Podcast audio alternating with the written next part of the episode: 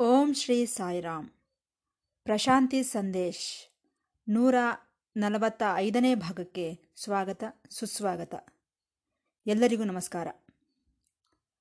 ಪ್ರತಿ ಗುರುವಾರದಂದು ಪ್ರಸಾರವಾಗುವ ಪ್ರಶಾಂತಿ ಸಂದೇಶ್ ಶೀರ್ಷಿಕೆಯಲ್ಲಿ ಪ್ರೊಫೆಸರ್ ಅನಿಲ್ ಕುಮಾರ್ ಕಾಮರಾಜರವರು ಕೆಲವೊಂದು ಆಧ್ಯಾತ್ಮಿಕ ವಿಚಾರಗಳನ್ನು ನಮ್ಮೊಂದಿಗೆ ಹಂಚಿಕೊಳ್ಳುತ್ತಿದ್ದಾರೆ.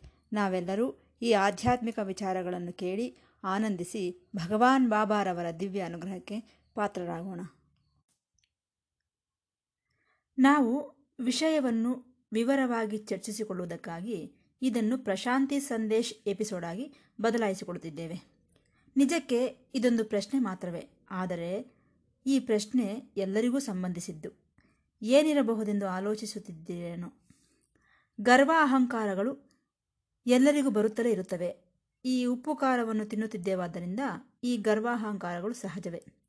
ಅವುಗಳು ಬಂದಾಗ ನಮ್ಮನ್ನು ಏನು ಮಾಡಬೇಕೆಂದು ಹೇಳುವಿರಿ ಎಂದು ಪ್ರಶ್ನೆ ಕೇಳಿದ್ದಾರೆ. ಸಮಂಜಸವಾದಂತಹ ಪ್ರಶ್ನೆಯೇ. ಇದರ ಬಗ್ಗೆ ಸ್ವಲ್ಪ ಮಟ್ಟಿಗೆ ಚರ್ಚಿಸಿಕೊಳ್ಳೋಣ. ಭಗವಾನರು ಮೊದಲಿನಿಂದಲೂ ಖಂಡಿಸುತ್ತಾ ಬಂದಿದ್ದಾರೆ. ಈ ವಿಚಾರದಲ್ಲಿ ಬಹಳ ಕಠಿಣವಾಗಿರುತ್ತಾರೆ. ಆದ್ದರಿಂದ ಗರ್ವಾಹಂಕಾರಗಳ ಬಗ್ಗೆ ಸ್ವಾಮಿ ನಮಗೆ ಕೊಡುವಂತಹ ಟ್ರೀಟ್ಮೆಂಟನ್ನು ಊಹಿಸಿಕೊಂಡರೆ ಎಷ್ಟೋ ಜನ್ಮಗಳವರೆಗೆ ನಮ್ಮೊಳಗೆ ಗರ್ವಾಹಂಕಾರಗಳು ಬರುವುದಕ್ಕೆ ಅವಕಾಶವೇ ಇರುವುದಿಲ್ಲ. ಅಷ್ಟು ಕಠಿಣವಾಗಿರುತ್ತಾರೆ ಸ್ವಾಮಿ.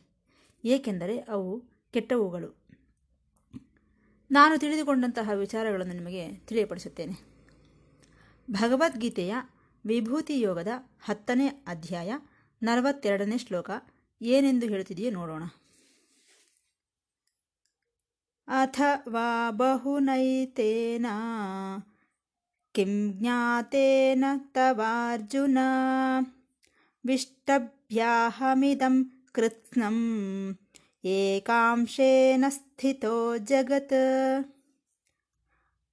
ಅರ್ಜುನ ಈ ವಿವರವಾದ ಜ್ಞಾನವನ್ನೆಲ್ಲ ತಿಳಿಯುವುದರಿಂದ ನಿನಗೆ ಪ್ರಯೋಜನವೇನು? ನನ್ನ ಒಂದು ಭಾಗದಿಂದ ನಾನು ಸಮಗ್ರ ವಿಶ್ವವನ್ನು ವ್ಯಾಪಿಸಿ ನೆಲೆಸಿದ್ದೇನೆ ಎಂದು ಕೃಷ್ಣ ಪರಮಾತ್ಮನು ಹೇಳುತ್ತಿದ್ದಾನೆ. ಇದನ್ನೆಲ್ಲ ತಿಳಿದುಕೊಂಡು ನಿನಗೆ ಪ್ರಯೋಜನವೇನು? ಎಷ್ಟೋ ಜ್ಞಾನವನ್ನು ತಿಳಿದುಕೊಳ್ಳುತ್ತಿದ್ದೀಯಾ? ಜ್ಞಾತೇನ. ಇದನ್ನೆಲ್ಲ ತಿಳಿದುಕೊಳ್ಳುತ್ತಿದ್ದೀಯಾ? ಈ ವಿಭೂತಿ ಜ್ಞಾನವನ್ನೆಲ್ಲ. ಮತ್ತೆ ಕಿಂ ಏನು ಪ್ರಯೋಜನ ನಿನಗೆ? ಸರಿ, ಒಂದು ಮಾತಿನಲ್ಲಿ ಹೇಳುತ್ತೇನೆ, ಕೇಳು. ಅಹಂ, ನಾನು. ಇದಂ, ಈ, ಕೃತ್ಸ್ನಂ, ಸಮಸ್ತ ಜಗತ್ತು. ಏಕಾಂಶೇನ, ಒಂದು ಅಂಶದಿಂದ. ವಿಷ್ಟಭ್ಯ. ವ್ಯಾಪಿಸಿ ಸ್ಥಿತಃ ಇದ್ದೇನೆ ಎಂದು ಸ್ಪಷ್ಟವಾಗಿ ಹೇಳಿದ್ದಾನೆ. ನನ್ನಲ್ಲಿರುವ ಒಂದು ಅಂಶದಿಂದ ಮಾತ್ರವೇ ಇಡೀ ಜಗತ್ತನ್ನೇ ಆಕ್ರಮಿಸಿಕೊಂಡಿದ್ದೇನೆ ತಿಳಿದುಕೋ. ಅದೇ ನನ್ನ ತತ್ವ ಎನ್ನುತ್ತಿದ್ದಾನೆ ಕೃಷ್ಣ ಪರಮಾತ್ಮನು ಅರ್ಜುನನೊಂದಿಗೆ. ಎಷ್ಟೋ ಜ್ಞಾನವನ್ನು ತಿಳಿದುಕೊಳ್ಳುತ್ತಿದ್ದೀಯಾ? ಅದರಿಂದ ನಿನಗೆ ಪ್ರಯೋಜನವೇನು? ನನ್ನ ತತ್ವವನ್ನು ತಿಳಿದುಕೋ. ಅಷ್ಟೇ ಸಾಕು.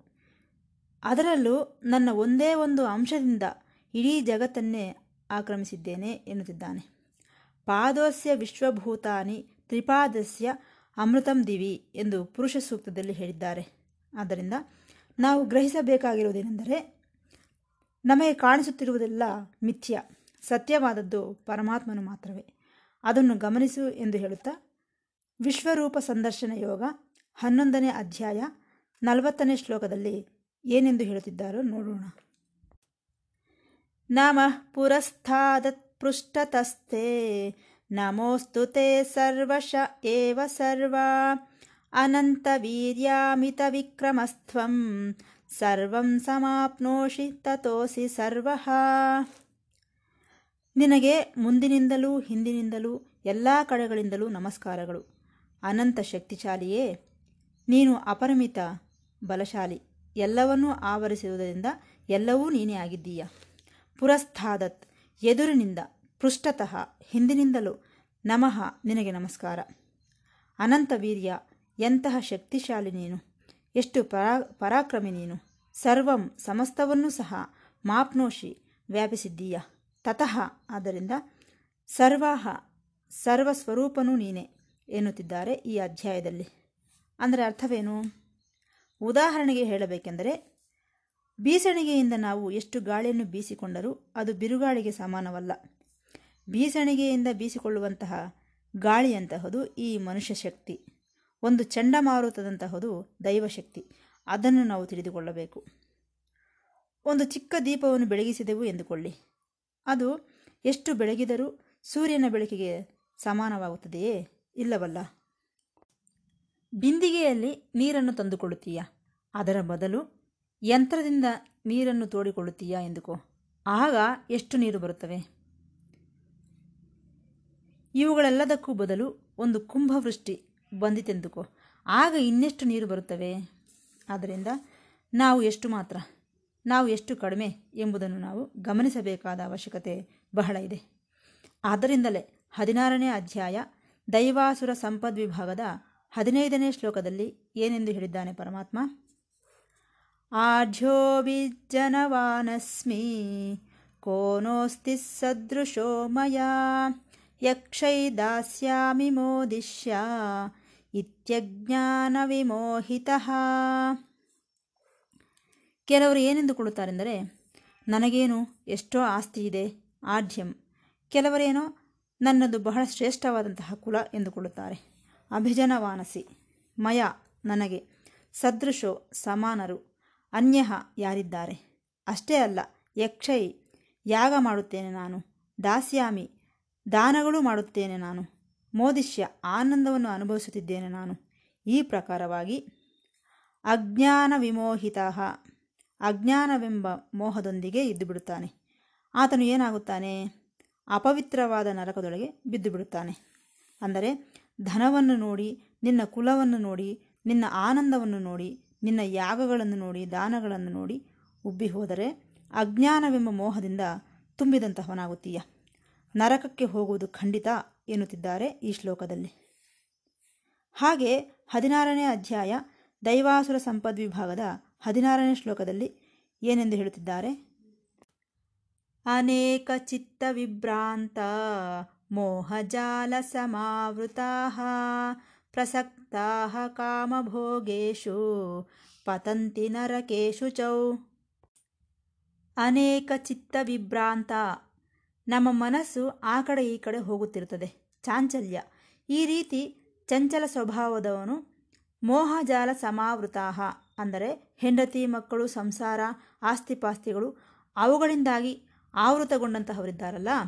ಕಾಮ, ಕೋರಿಕೆಗಳು. ಇವುಗಳನ್ನು ಭೋಗೇಶು ಕೋರಿಕೆಗಳು ತೀರುವುದು ಅವುಗಳನ್ನು ಅನುಭವಿಸುವುದರಲ್ಲಿ ಪ್ರಸಕ್ತಾಹ. ಹೆಚ್ಚು ಆಸಕ್ತಿ ಉಳ್ಳವರಿದ್ದಾರಲ್ಲ ಅಶುಚವು ಅಪವಿತ್ರವಾದಂತಹ. ನರಕೆ, ನರಕದಲ್ಲಿ ಪತಂತಿ ಬೀಳುತ್ತಾರೆ ಎಂದು ಹೇಳುತ್ತಿದೆ ಈ ಶ್ಲೋಕ. ಆದ್ದರಿಂದ ಚಿತ್ತ ಚಾಂಚಲ್ಯತೆಯಿಂದ ಅದು ಇದು ಎಂದು ಕೋರಿಕೊಳ್ಳುವುದು, ಈ ಸಂಸಾರ ಆಸ್ತಿಪಾಸ್ತಿಗಳನ್ನು ಕೋರಿಕೊಳ್ಳುವುದು, ಈ ಕೋರಿಕೆಗಳನ್ನು ಅನುಭವಿಸುವುದು, ಇವುಗಳ ಮೇಲೆ ಆಸಕ್ತಿ ಇದ್ದರೆ ನರಕದೊಳಗೆ ಬಿದ್ದು ಹೋಗುತ್ತೀಯಾ ಎನ್ನುತ್ತಿದ್ದಾನೆ ಕೃಷ್ಣ ಪರಮಾತ್ಮನು. ಅದು ಅಲ್ಲದೆ ಇವು ರಾಕ್ಷಸ ಲಕ್ಷಣಗಳು ಎನ್ನುತ್ತಿದ್ದಾನೆ. ಏನವು ರಾಕ್ಷಸ ಲಕ್ಷಣಗಳು? ಈ ಕಾಣಿಸುವ ಪ್ರಪಂಚ ರಾಕ್ಷಸ ಲಕ್ಷಣ.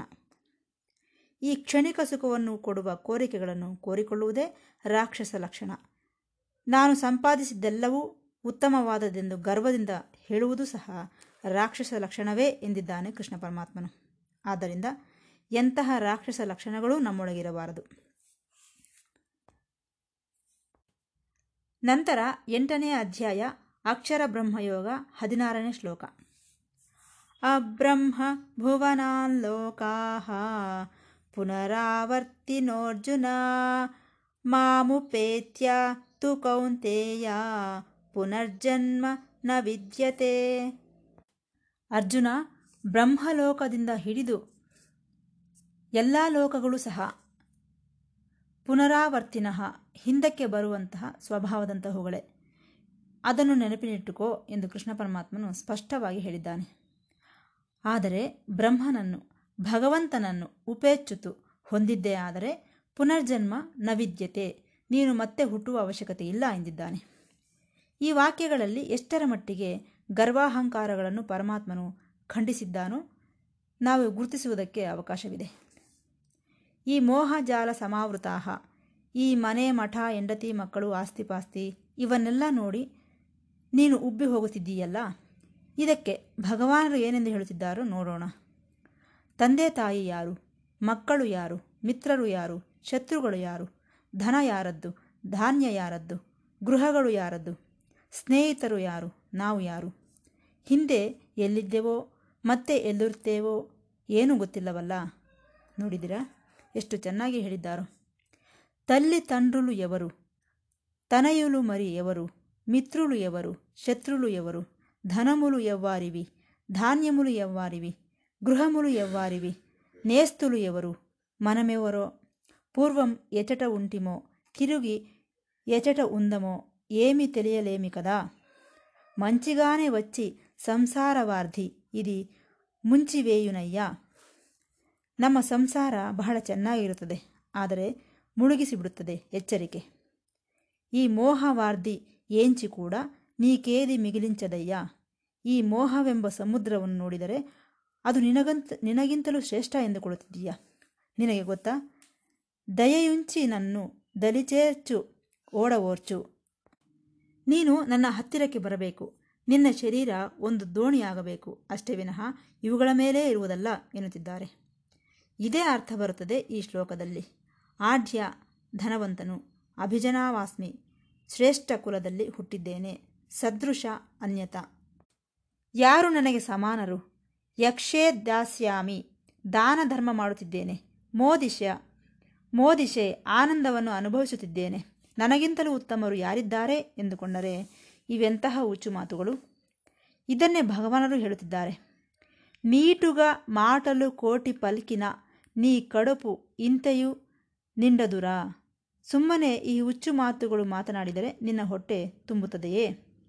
ಸೂಟಿಗ ಆತ್ಮ ಜೋ ಜ್ಯೋತಿನಿ ಕನ್ನನೆ ಆಟವಿಡುಪು ನೀ ಕವುನಯ್ಯ ಯಾವಾಗ ಆತ್ಮಜ್ಯೋತಿಯನ್ನು ತಿಳಿದುಕೊಳ್ಳುತ್ತೀಯೋ ಈ ಜೀವನ ಎಂಬ ಆಟವಿದೆಯಲ್ಲ, ಅದರಿಂದ ನಿನಗೆ ವಿಶ್ರಾಂತಿ ದೊರಕುತ್ತದೆ ಎನ್ನುತ್ತಿದ್ದಾರೆ. ಬಹುನಾಂ ವಿಸ್ತಾರವಾದಂತಹ ಜ್ಞಾತೇನ ಜ್ಞಾನವನ್ನು ಹೊಂದುತ್ತಿದ್ದೀಯ. ಕಿಂ ಏನು ಪ್ರಯೋಜನ? ತಿಳಿದುಕೋ. ಯಾವತ್ ಪ್ರಪಂಚವೆಲ್ಲ ಏಕಾಂಶೇನ ಒಂದೇ ಒಂದು ಅಂಶದಿಂದ ವಿಷ್ಟಭ್ಯ ವ್ಯಾಪಿಸಿದ್ದೇನೆ. ಇದನ್ನೇ ಸ್ವಾಮಿ ಹೇಳುತ್ತಿದ್ದಾರೆ ನೋಡಿ. ಅಣುವು ಕಂಟೆ ಅತಿ ಸೂಕ್ಷ್ಮ ರೂಪುಡವು ಘನಮು ಕಂಟೆ ಅತಿ ಘನನೀಯುಡವು. ಅಣುವಿಗಿಂತಲೂ ಚಿಕ್ಕವನಂತೆ, ಎಲ್ಲದಕ್ಕಿಂತಲೂ ದೊಡ್ಡವನಂತೆ. ಎನಿಮಿದಿ ಲಕ್ಷಲ ಜೀವಮುಲ ಅನುನಯಮುನು ಎಡಬಾಯ ಕುಂದುವಟ ಎಂಬತ್ತು ಲಕ್ಷ ಜೀವರಾಶಿಗಳಿವೆ ಎನ್ನುತ್ತಾರೆ. ಇವುಗಳನ್ನೆಲ್ಲವನ್ನು ಸಹ ಅಂಟಿಸಿಕೊಂಡಿದ್ದಾನೆ. ಅದರೊಳಗೆ ಇದ್ದಾನೆ. ಅಣುರೇಣುವು ತೃಣಕಾಷ್ಟಮು ಒದಲುಗ ಅಣುವಿನಿಂದ ಮಣ್ಣಿನ ಕಣದಿಂದ ಒಂದು ದೊಡ್ಡ ಕಟ್ಟಿಗೆಯವರೆಗೂ ಅಖಂಡ ರೂಪುಡೈ ಬೆಲುಗು ತುಂಡುವಾಟ. ಅಖಂಡ ರೂಪನಾಗಿ ನೀನಿದ್ದೀಯ. ನೀನು ಇಲ್ಲದೆ ಇರುವುದು ಎಲ್ಲಿ? ಎನ್ನುತ್ತಿದ್ದಾರೆ ಸ್ವಾಮಿ.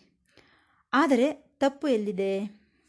ಮಾಯೆ ಎಂದು ಪುಟ್ಟಿ ಮಾಯೆ ಎಂದು ಪೆರಗಿ ಈ ಮಾಯೆಯೊಳಗೆ ಹುಟ್ಟಿ ಇದರೊಳಗೇ ಬೆಳೆಯುತ್ತಾ ಮಾಯೆ ಎರುಗಲೇರು ಮಂದಮತಲು ಈ ಮಾಯೆಯನ್ನು ತಿಳಿದುಕೊಳ್ಳುತ್ತಿಲ್ಲ ಬ್ರದುಕುಟ ಮಾಯ పుట్టుట మాయ సంసారము మాయ చావు మాయ భవబంధములు మాయ మాయను ఎరుగలే మాయ బ్రతుకటంచు ಮಾಯಲೋ ಪಡನೇಲ ಹುಟ್ಟುವುದು ಮಾಯೆ ಈ ಜೀವನವೆಲ್ಲ ಮಾಯೆ ಸಂಸಾರವೆಲ್ಲ ಮಾಯೆ ಭವಬಂಧಗಳೆಲ್ಲವೂ ಮಾಯೆ.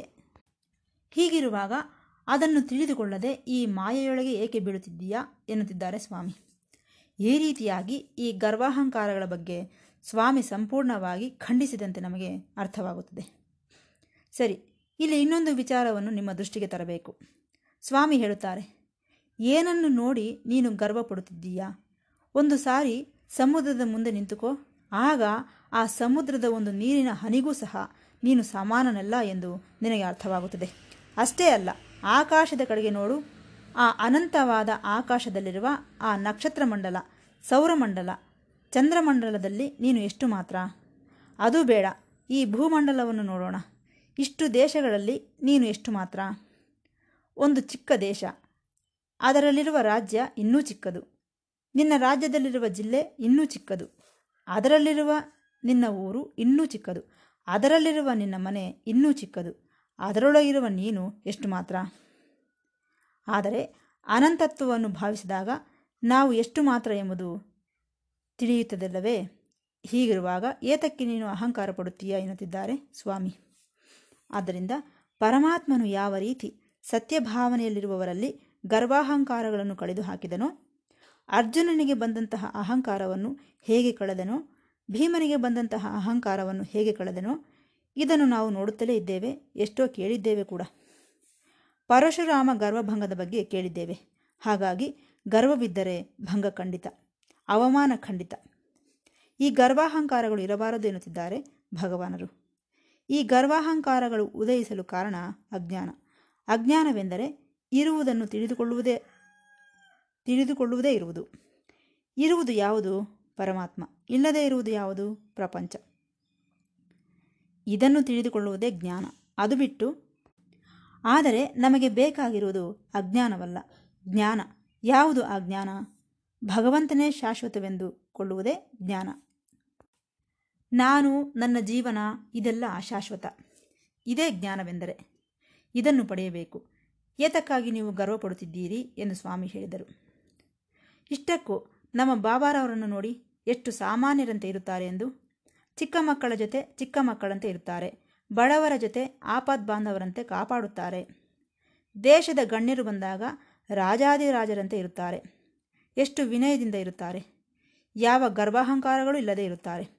ಪ್ರಪಂಚವೆಲ್ಲ ತನ್ನದೇ ಆಗಿದ್ದರೂ ಸಹ, ಇಲ್ಲಿರುವ ಪ್ರಶಾಂತಿ ನಿಲಯವೆಲ್ಲ ಅವರ ಸಾಮ್ರಾಜ್ಯವೇ ಆಗಿದ್ದರೂ ಸಹ, ಇದೇನು ನನ್ನದಲ್ಲ ಎನ್ನುವಂತಿರುತ್ತಾರೆ ಸ್ವಾಮಿ. ಇದಕ್ಕಿಂತಲೂ ಮಿಗಿಲಾದ ಉದಾಹರಣೆ ಏನಿದೆ ಹೇಳಿ? ಆದ್ದರಿಂದ ಗರ್ವಾಹಂಕಾರಗಳಿಗೂ ಮಿಗಿಲಾದ ಕೆಟ್ಟ ಅಭ್ಯಾಸ ಮತ್ತೊಂದಿಲ್ಲ. ಇವು ಕೇವಲ ಈ ಅಜ್ಞಾನದಿಂದಲೇ ಬರುತ್ತದೆ. ಒಂದು ಉದಾಹರಣೆ. ಇದನ್ನು ನೀವು ಬಹಳ ಸಾರಿ ಕೇಳಿರುತ್ತೀರಿ.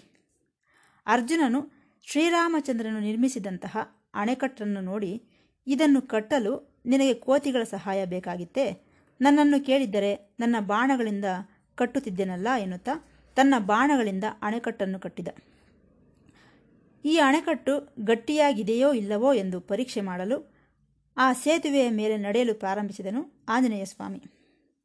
ಯಾವಾಗ ಆಂಜನೇಯ ಸ್ವಾಮಿ ಅದರ ಮೇಲೆ ನಡೆಯಲು ಪ್ರಾರಂಭಿಸಿದನೋ ಆ ಸೇತುವೆ ದಡ ದಡ ಎಂದು ಕದಲಲು ಪ್ರಾರಂಭಿಸಿತು.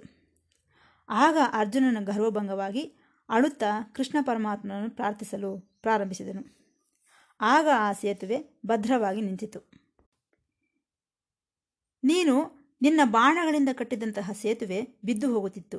ಆದರೆ ನನ್ನ ಬೆನ್ನನ್ನು ಆ ಸೇತುವೆಯ ಕೆಳಗೆ ಅದಕ್ಕೆ ಆಧಾರವಾಗಿಟ್ಟು ಆ ಸೇತುವೆಯನ್ನು ಬೀಳದಂತೆ ನೋಡಿಕೊಂಡೆ. ಇಲ್ಲದೆ ಹೋದರೆ ನಿನ್ನ ಮರ್ಯಾದೆ ಹೋಗುತ್ತಿತ್ತು ಎಂದನು ಕೃಷ್ಣ ಪರಮಾತ್ಮನು.